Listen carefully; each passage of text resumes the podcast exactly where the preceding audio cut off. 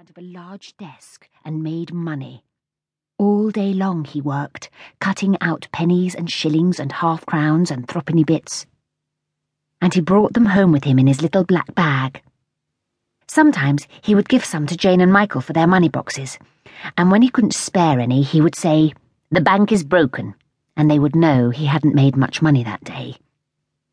Well, Mr. Banks went off with his black bag, and Mrs. Banks went into the drawing room and sat there all day long writing letters to the papers and begging them to send some nannies to her at once as she was waiting. And upstairs in the nursery, Jane and Michael watched at the window and wondered who would come. They were glad Katie Nanna had gone, for they had never liked her. She was old and fat and smelt of barley water. Anything they thought would be better than Katie Nanna, if not much better. When the afternoon began to die away behind the park, Mrs.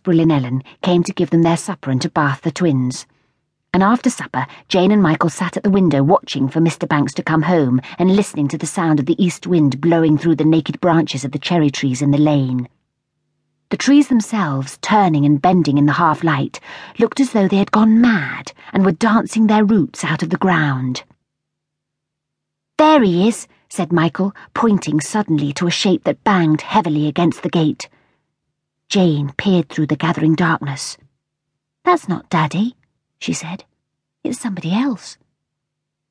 Then the shape tossed and bent under the wind, lifted the latch of the gate, and they could see that it belonged to a woman who was holding her hat on with one hand and carrying a bag in the other.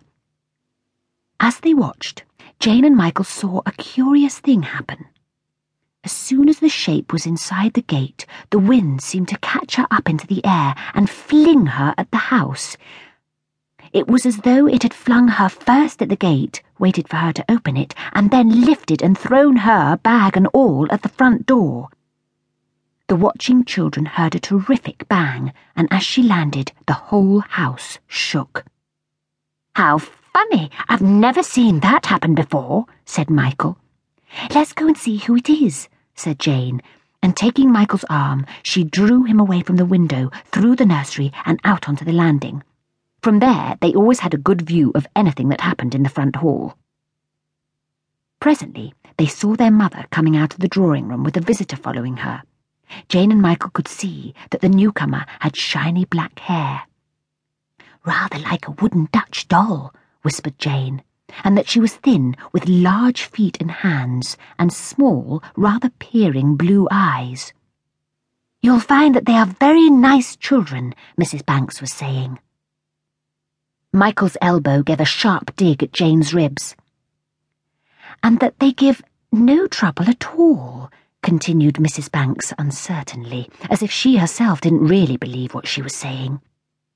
They heard the visitor sniff as though she didn't either. Now, about references, Mrs. Banks went on. Oh, I make it a rule never to give references, said the other firmly. Mrs. Banks stared. But I thought it was usual, she said. I mean, I understood people always did. A very old-fashioned idea to my mind, Jane and Michael heard the stern voice say. Very old-fashioned, quite out of date, as you might say. Now, if there was one thing Mrs. Banks did not like, it was to be thought old-fashioned. She just couldn't bear it, so she said quickly, Very well, then, we won't bother about them. I only asked, of course, in case you, um, required it. The nursery is upstairs. And she led the way towards the staircase, talking all the time without stopping once. And because she was doing that, Mrs. Banks did not notice what was happening behind her but Jane and Michael, watching from the top landing, had an excellent view of the extraordinary thing the visitor now did. Certainly she followed Mrs. Banks upstairs, but not in the usual way. With her large bag in her hands, she slid gracefully up the banisters and arrived at the landing at the same time as Mrs. Banks.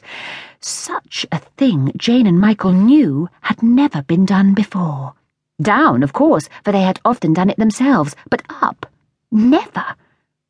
They gazed curiously at the strange new visitor. Well, that's all settled then.